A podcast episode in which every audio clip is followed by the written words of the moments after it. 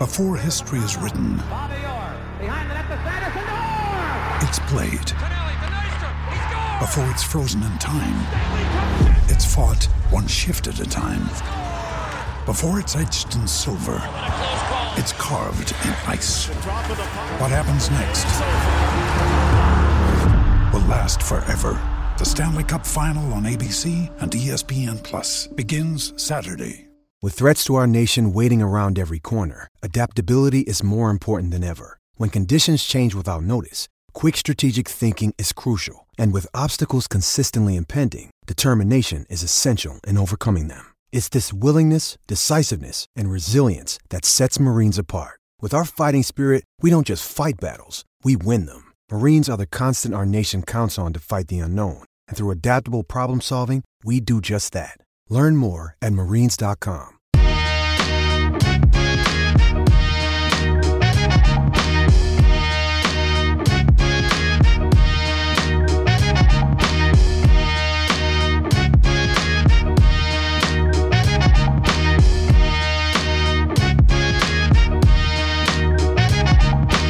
Oh bene Alfredo, qui anche se stiamo rialzando un po' la testa, ogni Gran Premio ne succede una eh, tra inconvenienti tecnici, strategie, cambi di motore, insomma sono passati, l'altra volta ci eravamo lasciati a Monte Carlo dove era successo il disastro più assoluto dal punto di vista strategico. Sono passati altri quattro Gran Premi, nonostante la Ferrari ne aveva 22, eh, in tutti e quattro i Gran Premi è comunque successo qualcosa che, che ha che ci ha fatto un po' eh, o tremare o incazzare o insomma in base alle situazioni. Quindi eh, è, un, è un mondiale che ci sta mettendo un po' a dura prova dal punto di vista eh, fisico Sì, tra tutte le sciagure e gli inconvenienti che hai citato, hai dimenticato Mattia Binotto, però per il resto voglio è, è la- è in cima proprio al- va già abbastanza bene. Io proporrei, per renderlo ancora più movimentato, dopo la sosta estiva, un cambio di team principal. Horner viene da noi e gli altri tre mesi li fa Binotto da loro. E vediamo un po' che succede. eh. poi potrebbe essere una cosa interessante come A me piace, io ci proverei. Sì, sì. Vabbè, eh, insomma, questa è la eh, dodicesima puntata di Lauda, il nostro podcast di Formula 1 della famiglia Fenomeno. Eh, io sono Federico Principi, accanto a me il solito. Alfredo Giacobbe. Federico, allora dicevamo, eh, venivamo da una striscia eh, Red Bull abbastanza importante, ehm, dove con aggiornamenti costanti Red Bull si era portata avanti a Ferrari, sembrava anche in una maniera decisiva, poi ci sono state le noie meccaniche per Ferrari. Eh, sembrava che oh, con le 5 vittorie consecutive di Verstappen, se non ricordo male, 6 Red Bull con, aggiungendo quella di Perez, sembrava che ormai il campionato era indirizzato in una certa direzione e poi in queste ultime due gare ci sono state poi due, due vittorie Ferrari. Secondo te questo dominio Red Bull che sembrava così incontrastato poi dove ha mostrato le crepe?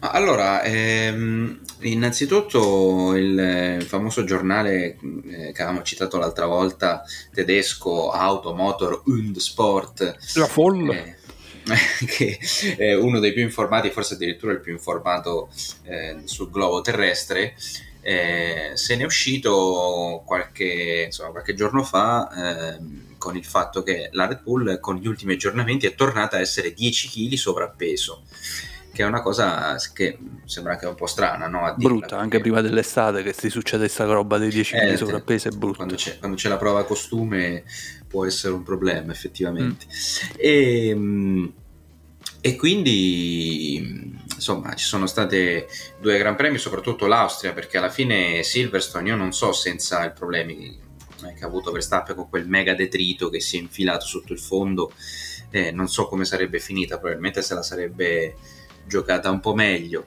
Ehm, eh, però in Austria per la prima volta forse da Monte Carlo che però è una pista decisamente diversa dalle altre eh, per la prima volta abbiamo visto una Ferrari eh, dominante sul passo gara come non si vedeva dall'Australia addirittura Eh sì, sì, sì, sì, in realtà quello che si è visto in queste quattro gare mh, mostra quanto questi progetti siano poi suscettibili al cambiamento delle condizioni della pista.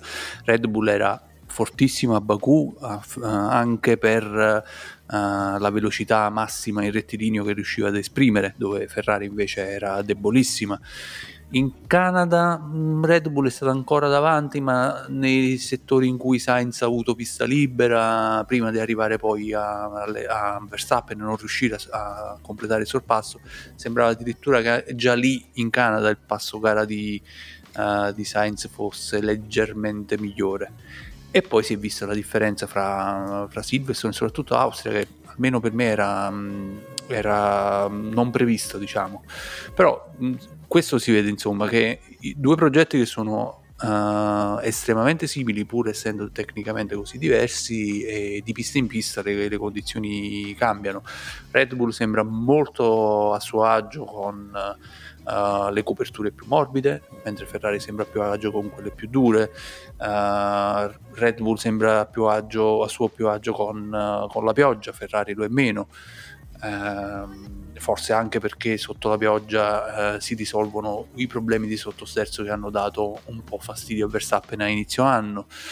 E, ehm, nelle piste in cui si consumano di più le ruote posteriori, Ferrari sembra essere avvantaggiata, mentre sulle piste cosiddette front limited, cioè in cui il consumo è maggiore sul, sull'asse anteriore, sembra avvantaggiata Red Bull. Cioè, di pista in pista stiamo vedendo che le due macchine sono estremamente vicine ma uh, possono prevalere l'una sull'altra giocando una guerra sui dettagli e, e proprio questo tra virgolette forse il problema.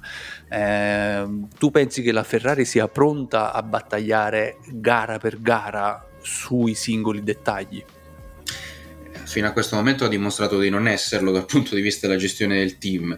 Eh, il mio auspicio è che la Ferrari da, da, adesso in poi si dimostri talmente superiore che poi non c'è bisogno di andare lotta per lotta, ma poi insomma si, si possa eh, lentamente recuperare punti gara dopo gara.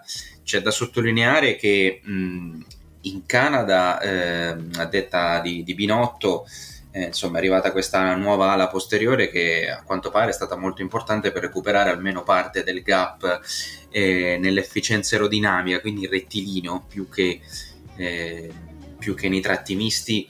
E questo si è visto un po' perché eh, la Red Bull ha perso un minimo di quella dominazione, insomma è rimasta più forte sui rettilini, però ha perso un po' di quel dominio eh, sui tratti rettilini che aveva fatto vedere eh, a Jeddah, ad esempio, anche oltre che a Baku dove eh, forse eh, per una volta erano stati loro ad averci regalato la, la vittoria perché eh, mancato pit stop con il safety car all'inizio, con la virtual safety car eh, aveva dato in realtà a Leclerc un gran vantaggio prima o poi della, chiaramente della rottura che è stata una delle due rotture eh, drammatiche di questo periodo di, di stagione.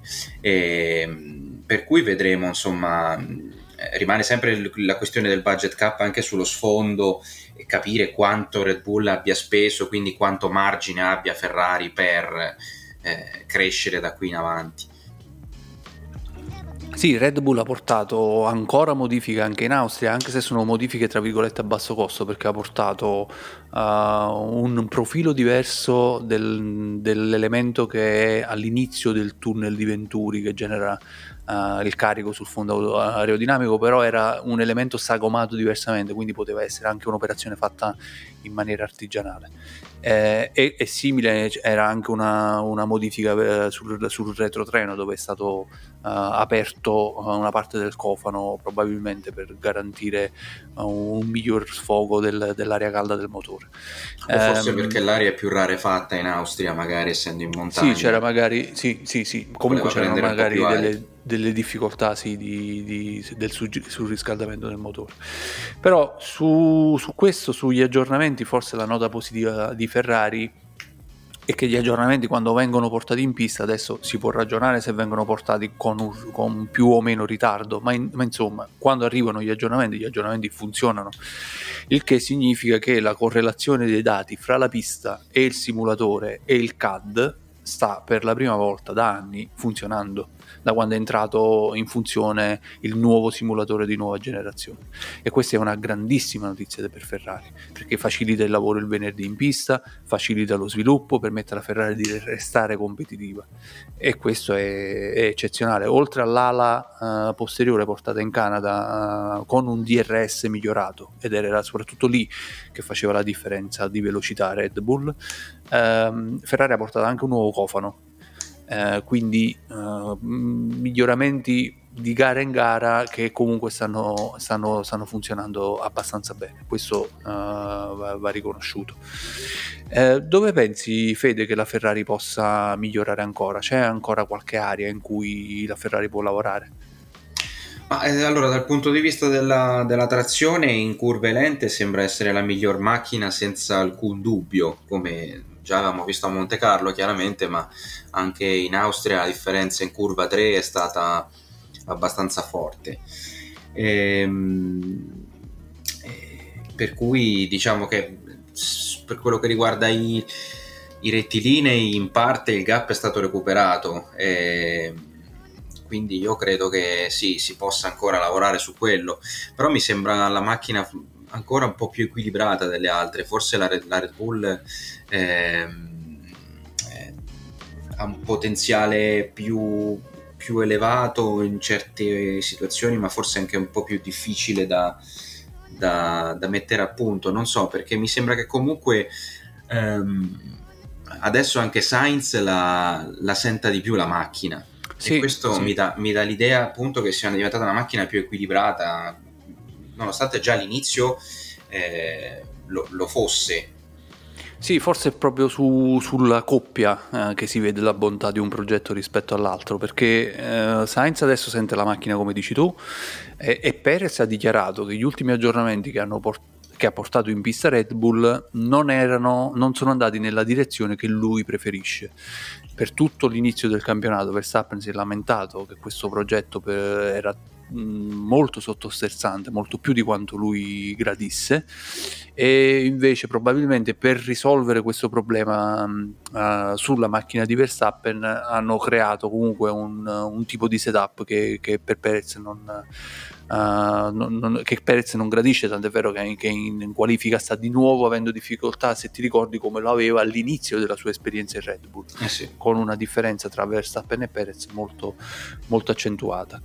Uh, sulla trazione di Ferrari ieri c'è stato Uh, un commento da parte di, di Verstappen uh, nel, nel, live, diciamo, attraverso la radio, dove ha detto che la, la, la, la trazione di Ferrari in uscita di curva era uno scherzo perché era, una, era, incomparabile rispetto alla trazione Red Bull. Ed è stato il punto di forza di questa macchina dall'inizio, cioè questa macchina è stata disegnata per avere un'uscita di curva forte. Eh, forse solo in Canada avevamo visto uh, una penalità da parte di Ferrari. Ti ricordi nell'ultima curva prima del rettilineo finale, prima della chicane Villeneuve, nel tornantino? Ferrari non riusciva a uscire fuori da quel tornantino e si è scoperto poi qualche giorno dopo che avevano cambiato le mappature mo- del motore per avere uh, un contributo della parte elettrica maggiore eh, più in alto nel numero di giri, quindi eh, per avere più velocità di punta e questo aveva penalizzato però la Ferrari eh, in uscita di curva e Sainz non era riuscito a fare il sorpasso su, eh, su, su Verstappen.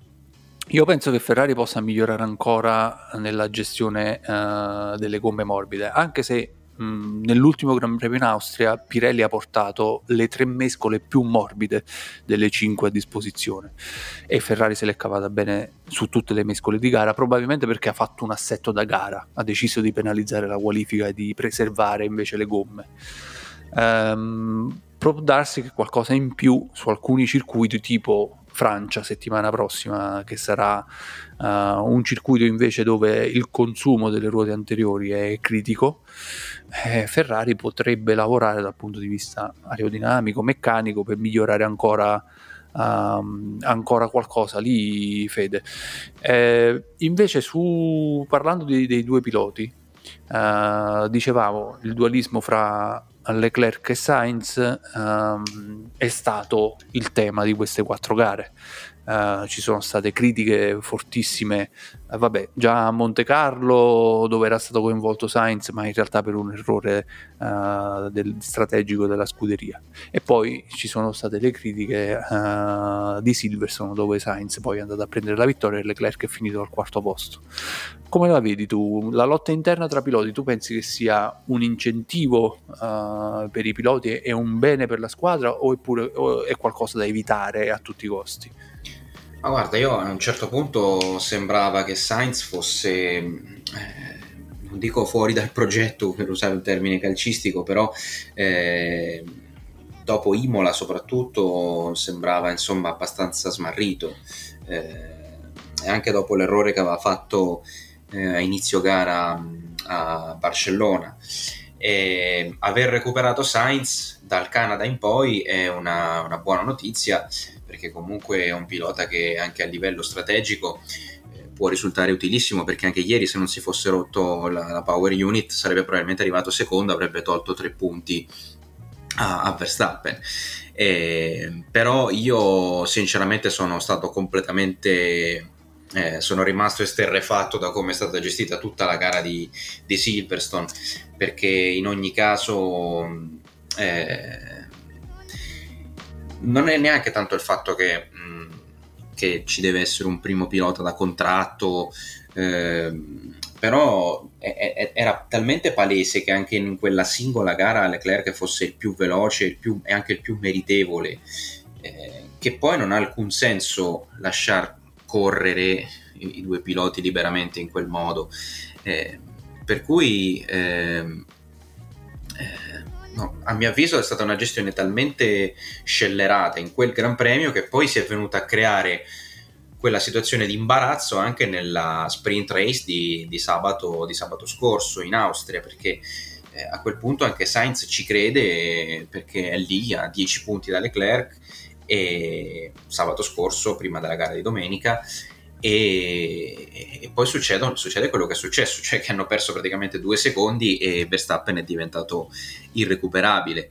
Eh, per cui, ripeto, recuperare Sainz per me era, era importante, però eh, disastro prima strategico, poi anche comunicativo fuori dalla pista ha portato a situazioni che secondo me invece hanno danneggiato la scuderia. Che Sainz ci creda è, è normale, è sano, eh, fa parte dello sport. Eh, che non ci siano eh, ordini di scuderia è un altro conto, però. Ehm, la Ferrari dovrebbe decidere, secondo me, su quale eh, pilota puntare. Due piloti che gareggiano fra di loro Uh, te li puoi permettere secondo me quando hai un tipo di dominazione tipo Mercedes degli, degli, ultimi anni. Cioè hai una scuderia in lotta per il mondiale le altre lontanissime e allora puoi permetterti di fare uh, gara a, a, a, sé quasi. Uh, ma quando invece hai un competitor così vicino dove le gare si decidono con, con queste, questi piccoli particolari questi piccoli accorgimenti in cui ogni punto può essere decisivo non ti puoi permettere un'indecisione del genere. Uh, quello che succede a Silverstone in cui si dice um, a Sainz a più riprese di mantenere un target di tempo e gli si concede più di qualche giro per uh, vedere se riesce a mantenere quel, quel target e non si interviene quando il target non viene rispettato e non si fa passare Leclerc davanti, si danneggia la sua gara uh, ci, si trova poi in difficoltà nel momento in cui arriva la safety car, arriva l'imprevisto, perché la Formula 1 è fatta di imprevisti e la Formula 1 è gestione dell'imprevisto, il management della Formula 1 è gestione dell'imprevisto. Nel momento in cui arriva l'imprevisto hai Leclerc troppo vicino a Sainz e cadi nell'errore e nell'indecisione strategica.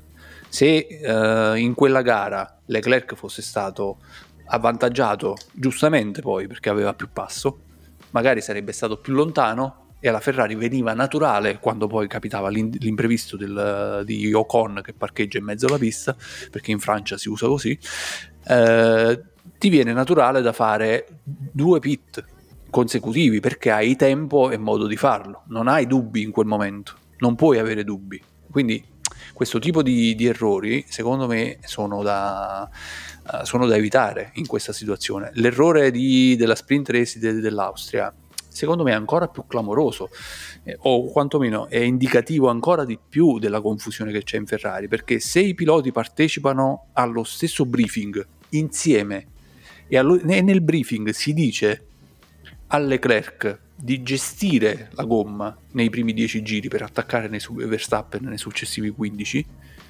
come fa Sainz, che era presente nella stanza, a non sapere che Leclerc è in gestione e va ad attaccarlo?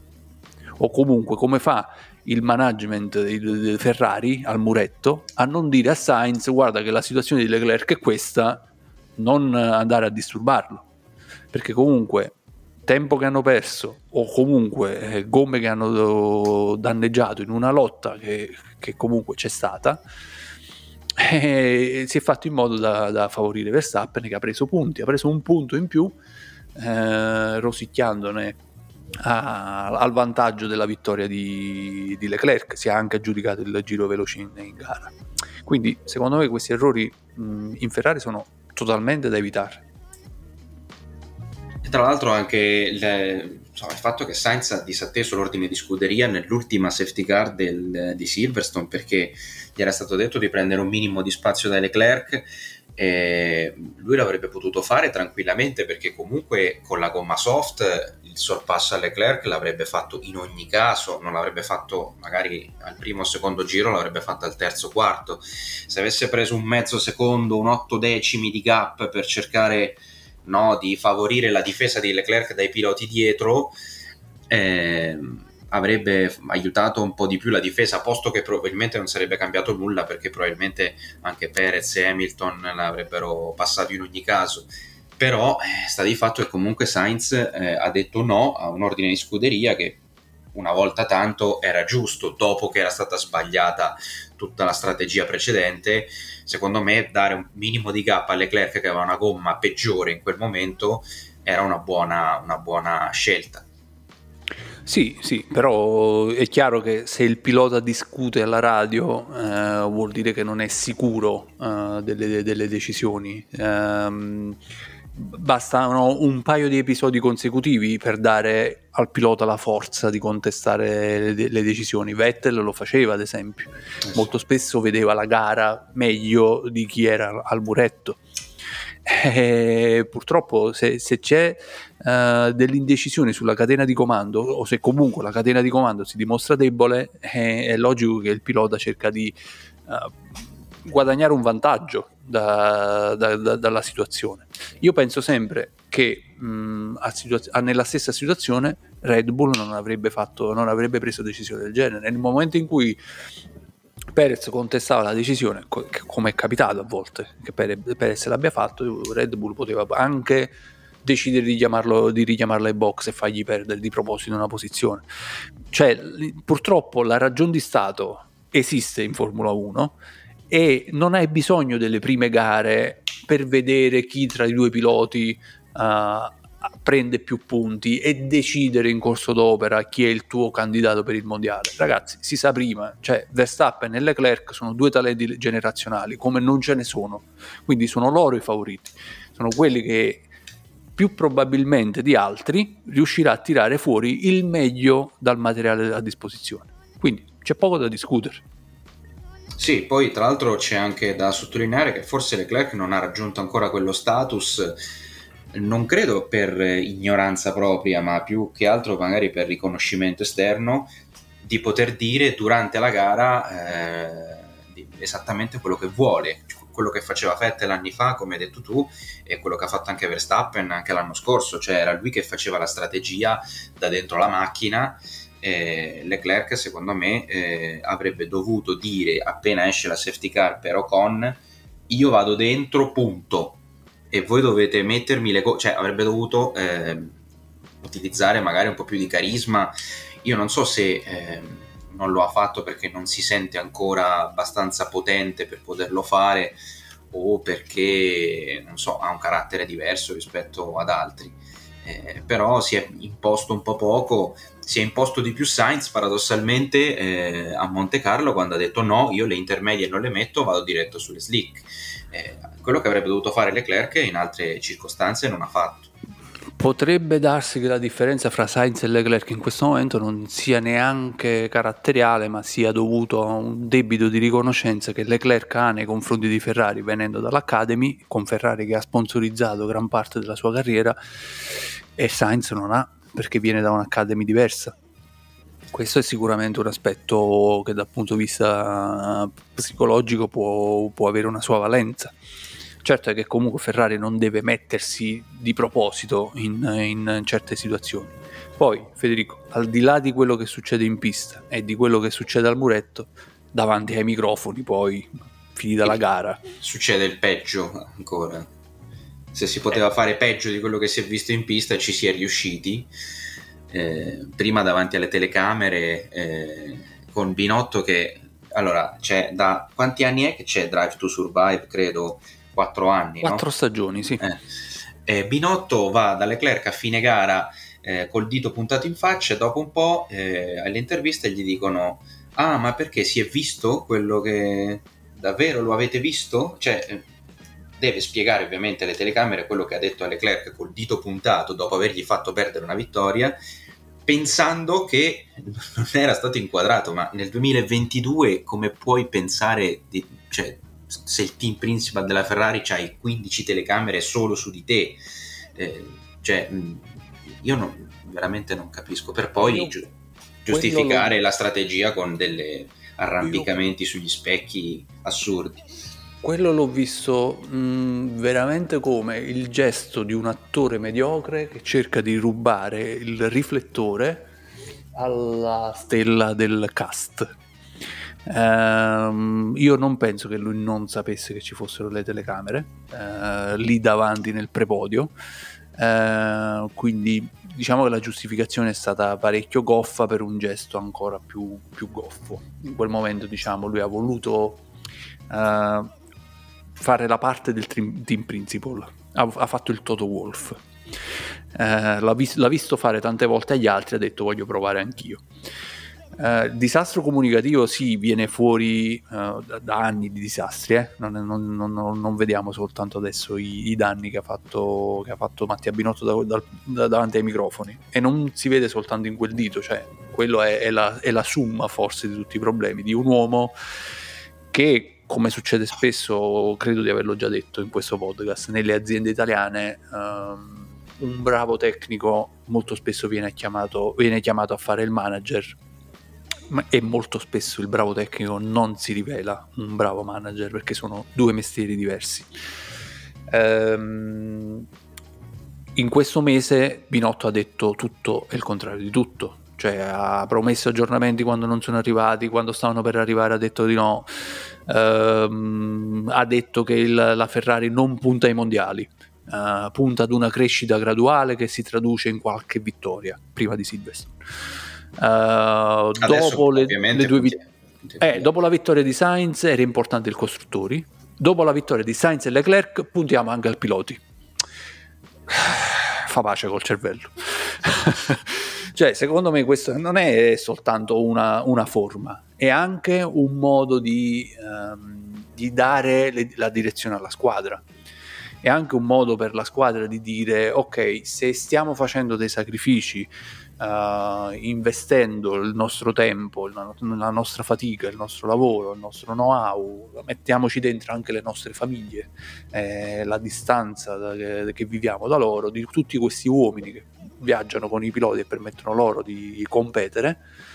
Ehm, tu sei responsabile delle loro motivazioni e questo andamento ondivago delle tue dichiarazioni che non sono fatte solo alla stampa ma sono fatte anche al team che nel momento in cui tu le dichiari alla stampa, i filmati girano, le, le, le, le notizie vengono pubblicate dai blog, dai giornali, quindi è come se lo stessi, è, un, è, una, è una dichiarazione di intenti pubblica, tu in quel momento stai potenzialmente motivando o demotivando la tua squadra. Sicuramente quando non c'è chiarezza nel messaggio c'è sempre, sempre un rischio di demotivazione della squadra cosa direbbe Luca Cordero io sono in piedi e Luca Cordero non so che cosa direbbe, ma Purtroppo non qualsiasi no, io sono in piedi, ma qualsiasi cosa direbbe Luca Cordero in questo momento sarebbe verità. Perché Luca Cordero di Montezemolo è verità, è luce. È il più grande uomo della storia dello sport, forse. Esatto, cioè, quindi come possiamo accontentarci di un binotto? Non piangere perché non c'è più, sorridi perché c'è stato, insomma, questo deve essere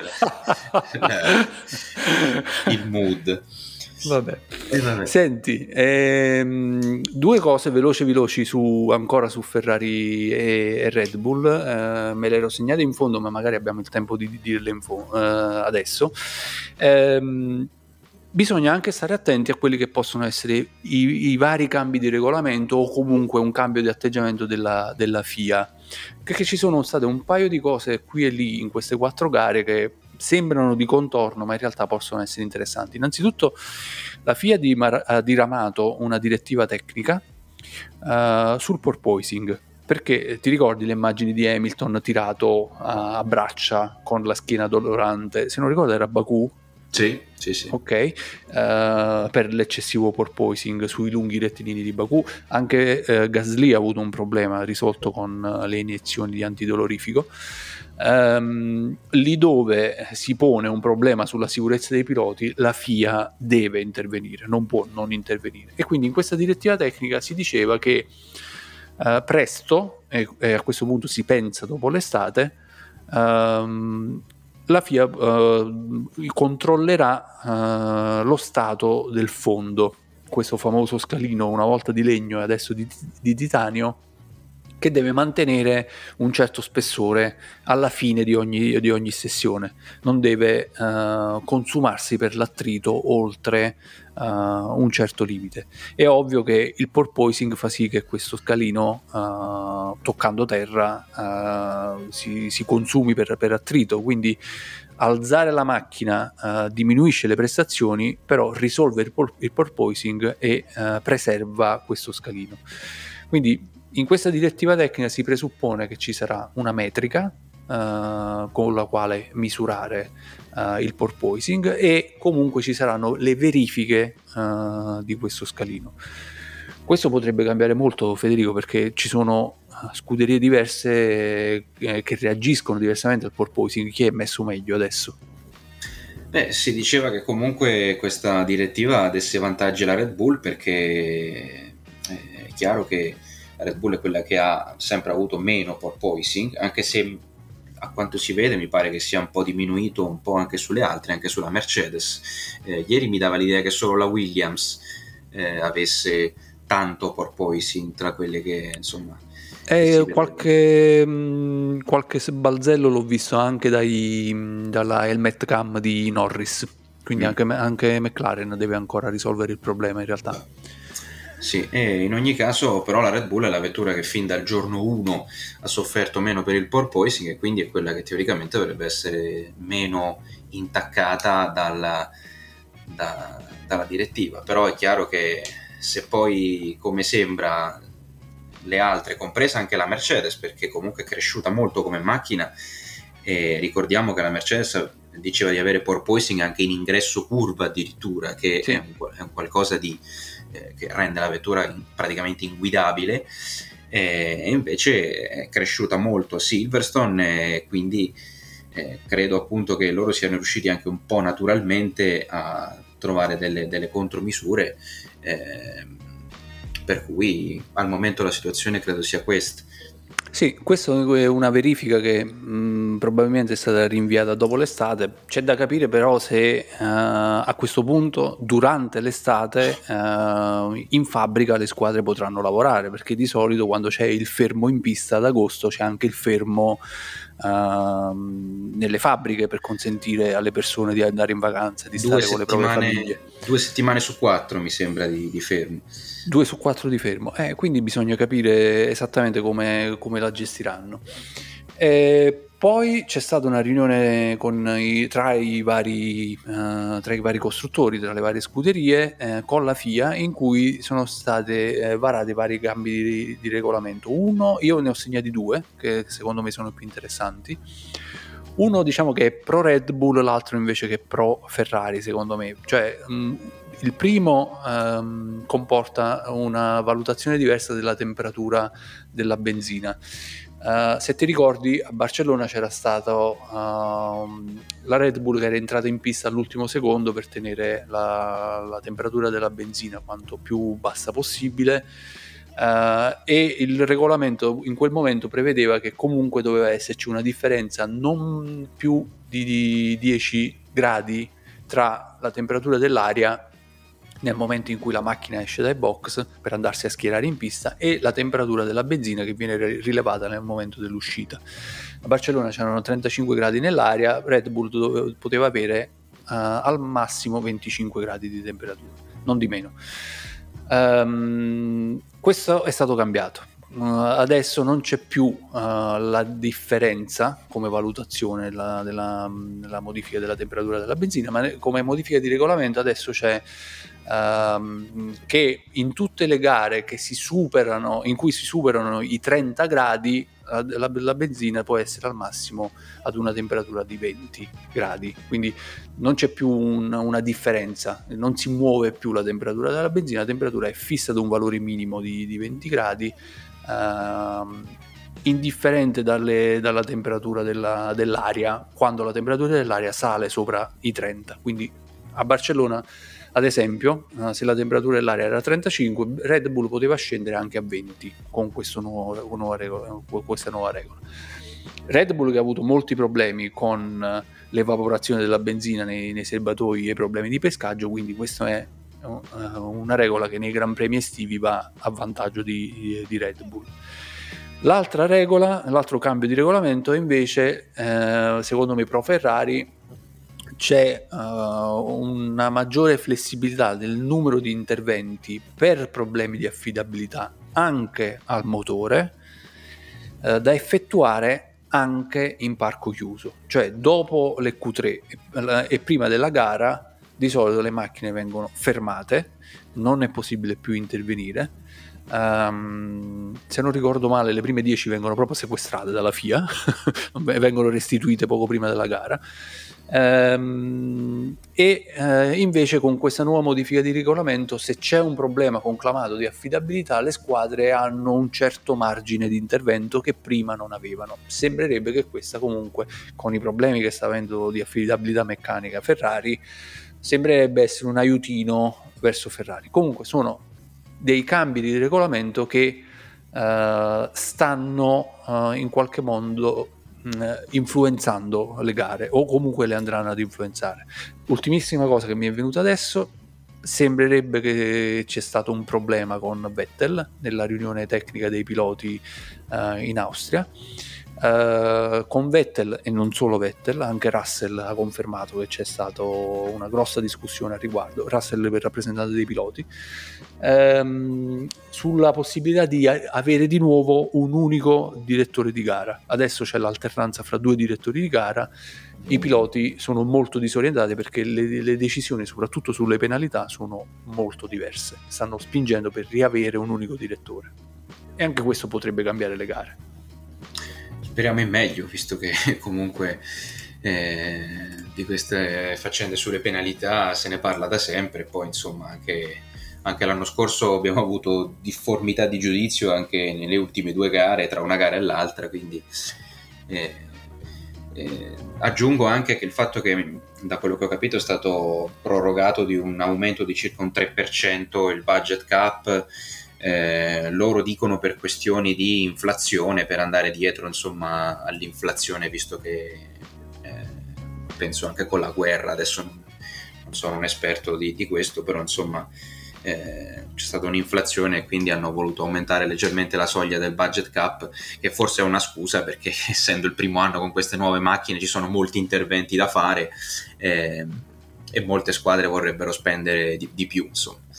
Sì, a quanto pare, vabbè, l'inflazione a livello mondiale, credo, o quantomeno europeo dovrebbe essere circa all'8%. Um, nel budget, nella prima ipotesi di budget cap per il 2022 era previsto comunque una, percentuale del 3% uh, per uh, considerare gli effetti inflazionistici.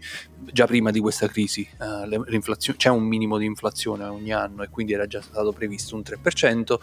Per il budget cap 2023, da quello che ho capito, è stato stanziato un ulteriore 3.1% e quindi anche lì eh, tutti i discorsi aperti sul budget cap già da quest'anno eh, sarà, sarà, un discorso però da quello che ho capito mh, almeno per quest'anno saranno di manica larga in federazione. Vediamo che cosa succede dopo l'estate. Uh, Fede, sulle altre scuderie, io direi che ci sono due scuderie che si sono messe in rilievo positivamente e negativamente in, questo, uh, in queste ultime quattro gare. Eh, direi che Asse e McLaren sono le due scuderie che hanno fatto parlare di sé. Sì, eh, la Haas nelle ultime due gare ha avuto una crescita incredibile. Eh, si è si è detto insomma che ha delle novità sul motore che la Ferrari ha preferito sperimentare, eh, non so quanto sia vero questo, in ogni caso... Io ho letto una mezza smentita eh. oggi. E eh, quindi insomma non era effettivamente così semplice da, da pronosticare. E, eh, però evidentemente c'è stata una crescita allora dal punto di vista eh, della conoscenza della macchina, anche perché gli sviluppi eh, non è che stiano proprio arrivando in, in AS, eppure, eh, eppure evidentemente eh, la macchina la conoscono meglio, riescono a metterla a punto, a punto meglio, mentre la McLaren non ha più neanche quel vantaggio che aveva l'anno scorso di essere una vettura eh, praticamente insuperabile nei rettilinei e questo mi ha fatto venire in mente anche una riflessione che, eh, per quello che riguarda il midfield, no? perché ci sono queste scuderie che eh, sono in perenne cerca di gloria, ma chiaramente non eh, eh, fanno fatica a salire sul podio. Eh, in questi ultimi anni ho visto che forse come scelta eh, paga di più avere una vettura che magari va forte eh, con poco carico, perché almeno in determinate piste può diventare una, una, vettura difficile da superare che quantomeno sul rettilineo eh, è la più veloce tra le più veloci. Eh, non so, mi ha dato questa impressione. Io ricordo la Williams quando c'era Bottas, poi la Force India anche. Eh, vetture che almeno eh, in certi contesti sprigionavano la loro velocità di punta e almeno con quello facevano il risultato. Cosa che sì, anche le ultime due vittorie a Monza, eh, esatto, sì, Toro sì. Rosso e, e, McLaren. Cosa che effettivamente è avvenuta l'anno scorso a Monza con la McLaren eh, eh, non, non, so, eh, potrebbe essere un, un fattore, uno spunto di riflessione, non so. No, no, in dubbio, in dubbio, eh, che, che, che, potrebbe essere un, un, vantaggio quantomeno per giocarsi il jolly su una o due piste in tutto l'anno. Eh, le scuderie comunque in questo momento stanno uh, tutte facendo fatica perché uh, quello che abbiamo detto per Ferrari e Red Bull vale anche per le altre, cioè di pista in pista uh, si scopre che determinate cose del pacchetto aerodinamico funzionano meglio, certe altre cose invece funzionano meno bene c'è Alpine, mentre noi parliamo di, degli sviluppi che porta Red Bull e Ferrari, c'è Alpine che ha rifatto la macchina, cioè era partita da un progetto simile Red Bull e si è portata da un progetto simile Ferrari in uh, quattro mesi, quindi anche lì diciamo, ci sono grossi investimenti, grossi ragionamenti in corso. Um, As io penso che sia uh, una grossa, come dicevi tu, uh, un grosso step nel, nel, nella conoscenza del materiale da parte dei piloti, da parte dei meccanici, degli ingegneri, perché Haas aveva um, impredicato di portare un grosso aggiornamento aerodinamico solo dopo l'estate. Uh, Haas praticamente ha la stessa macchina dall'inizio dell'anno dove ha portato comunque una macchina estremamente più competitiva rispetto all'anno scorso. Uh, prevedeva di portare un aggiornamento dopo l'estate, Mm, Steiner aveva fatto capire che qualcosina avrebbero potuto anticipare per i prossimi due Gran Premi, quindi i due Gran Premi giusto prima della pausa. Però in queste gare in cui è andata due volte consecutive a punti con entrambi i piloti, in realtà non aveva niente. E sembrerebbe che non avesse neanche l'aggiornamento da parte di Ferrari eh, sulle parti ibride, che poi perché Ferrari doveva dare le parti ibride ai clienti e non testarsele in casa, mm, questo non, non, è chiaro, però comunque pare che sia stato, pare che sia stato smentito. Quindi Haas secondo me ha fatto un, un balzo di conoscenza che gli ha permesso anche di fare uh, un balzo di prestazioni. McLaren sinceramente non, non, non, non, si capisce che problemi, che problemi hanno. Ad inizio anno avevano uh, problemi di affidabilità con i freni, poi hanno cominciato ad avere problemi di assetti perché il, il fondo piatto non generava uh, sufficiente carico, uh, molto meno di quello che generavano le altre macchine. Poi ha cominciato ad avere problemi di porpoising che ce l'ha ancora oggi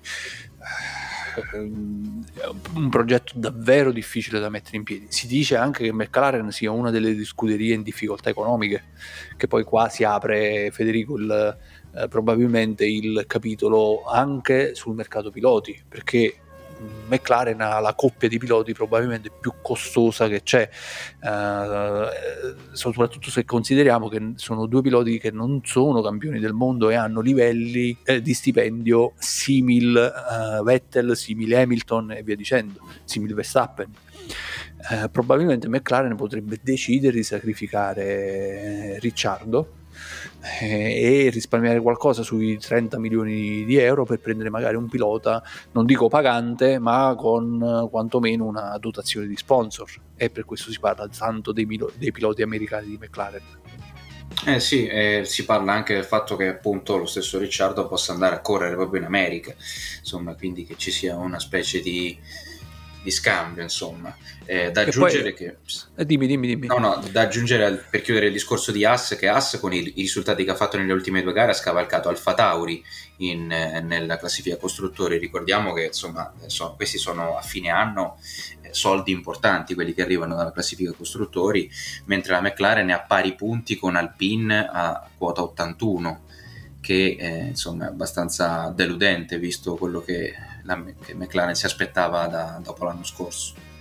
Sì, sì, sì, sì, no, stavo per portare il discorso sul, sul, mercato piloti. In realtà di posti liberi ce ne sono adesso pochissimi perché ne avevamo parlato l'altra volta sul mercato piloti che poteva aprirsi qualche opportunità in più, ma in realtà si sono chiuse subito perché Perez ha rinnovato per due anni eh, si dice nel paddock che praticamente il, mm, il sostituto di mm, Latifi in Williams sarà Oscar Piastri. Se Oscar, Oscar Piastri va, uh, pilota Al- Alpine, va in Williams, vuol dire che Alonso rinnoverà. Sì. Quindi si sono chiusi due sedili, i due sedili a cui aspirava Gasly, che è andato a rinnovare subito dopo la notizia di, di Piastri collegato a Williams. Uh, quindi alla fine di, di, di, sedili liberi ce ne sono veramente pochi. Alla fine eh, è rimasto se eh, andrà via, se, se, se, se deciderà di, rit- di ritirarsi il, il, sedile di Vettel e a questo punto il sedile di Ricciardo. Non, so, non ce ne sono altri.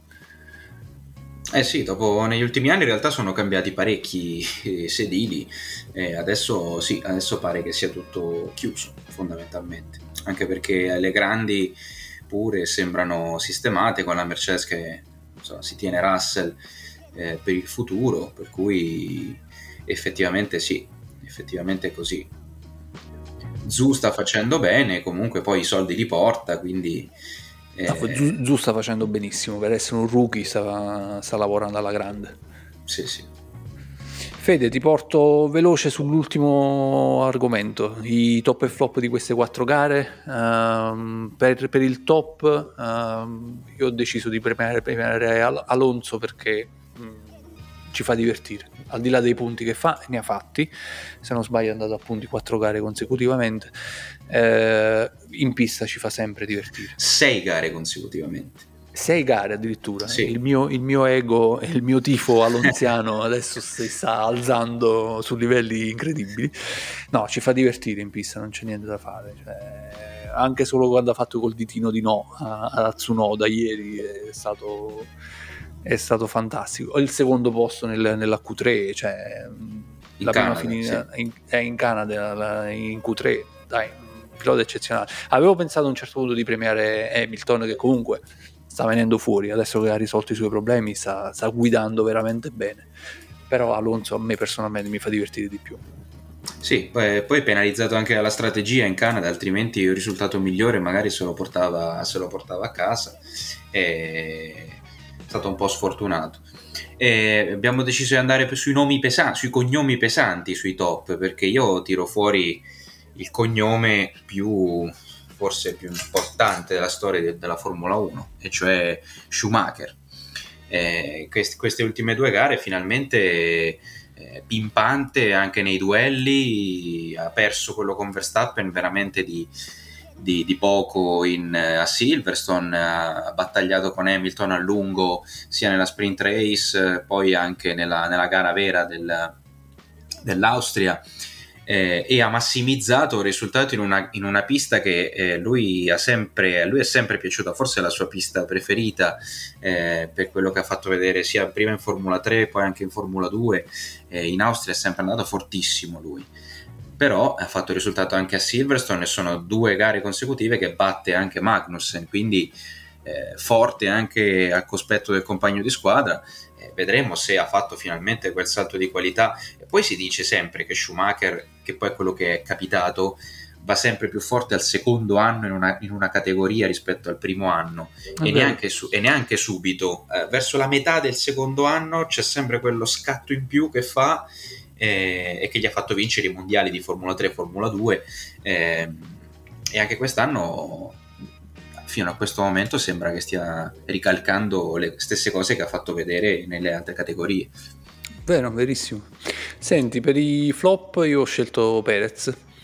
Ehm, in difficoltà ehm, sia per, per, il pacchetto eh, che gli è stato dato che non è magari adatto alle sue caratteristiche sia proprio per un momento di forma suo dopo Monte Carlo, la vittoria, la querel post vittoria, tra yacht, signorine, fotografie e via dicendo. Diciamo ha perso un po' di smalto Perez da quel momento in poi e, e in pista si sta vedendo la differenza. Eh, io ho scelto uno che in realtà non è che sta facendo in maniera terribile, però eh, gli va dato, eh, va accusato insomma del fatto che ha provocato due incidenti eh, uno nella partenza Silverstone e uno nella partenza della sprint race eh, de- dell'Austria, cioè Gasly, che eh, sembra forse anche un po' nervoso per le notizie di mercato di cui abbiamo parlato poco fa.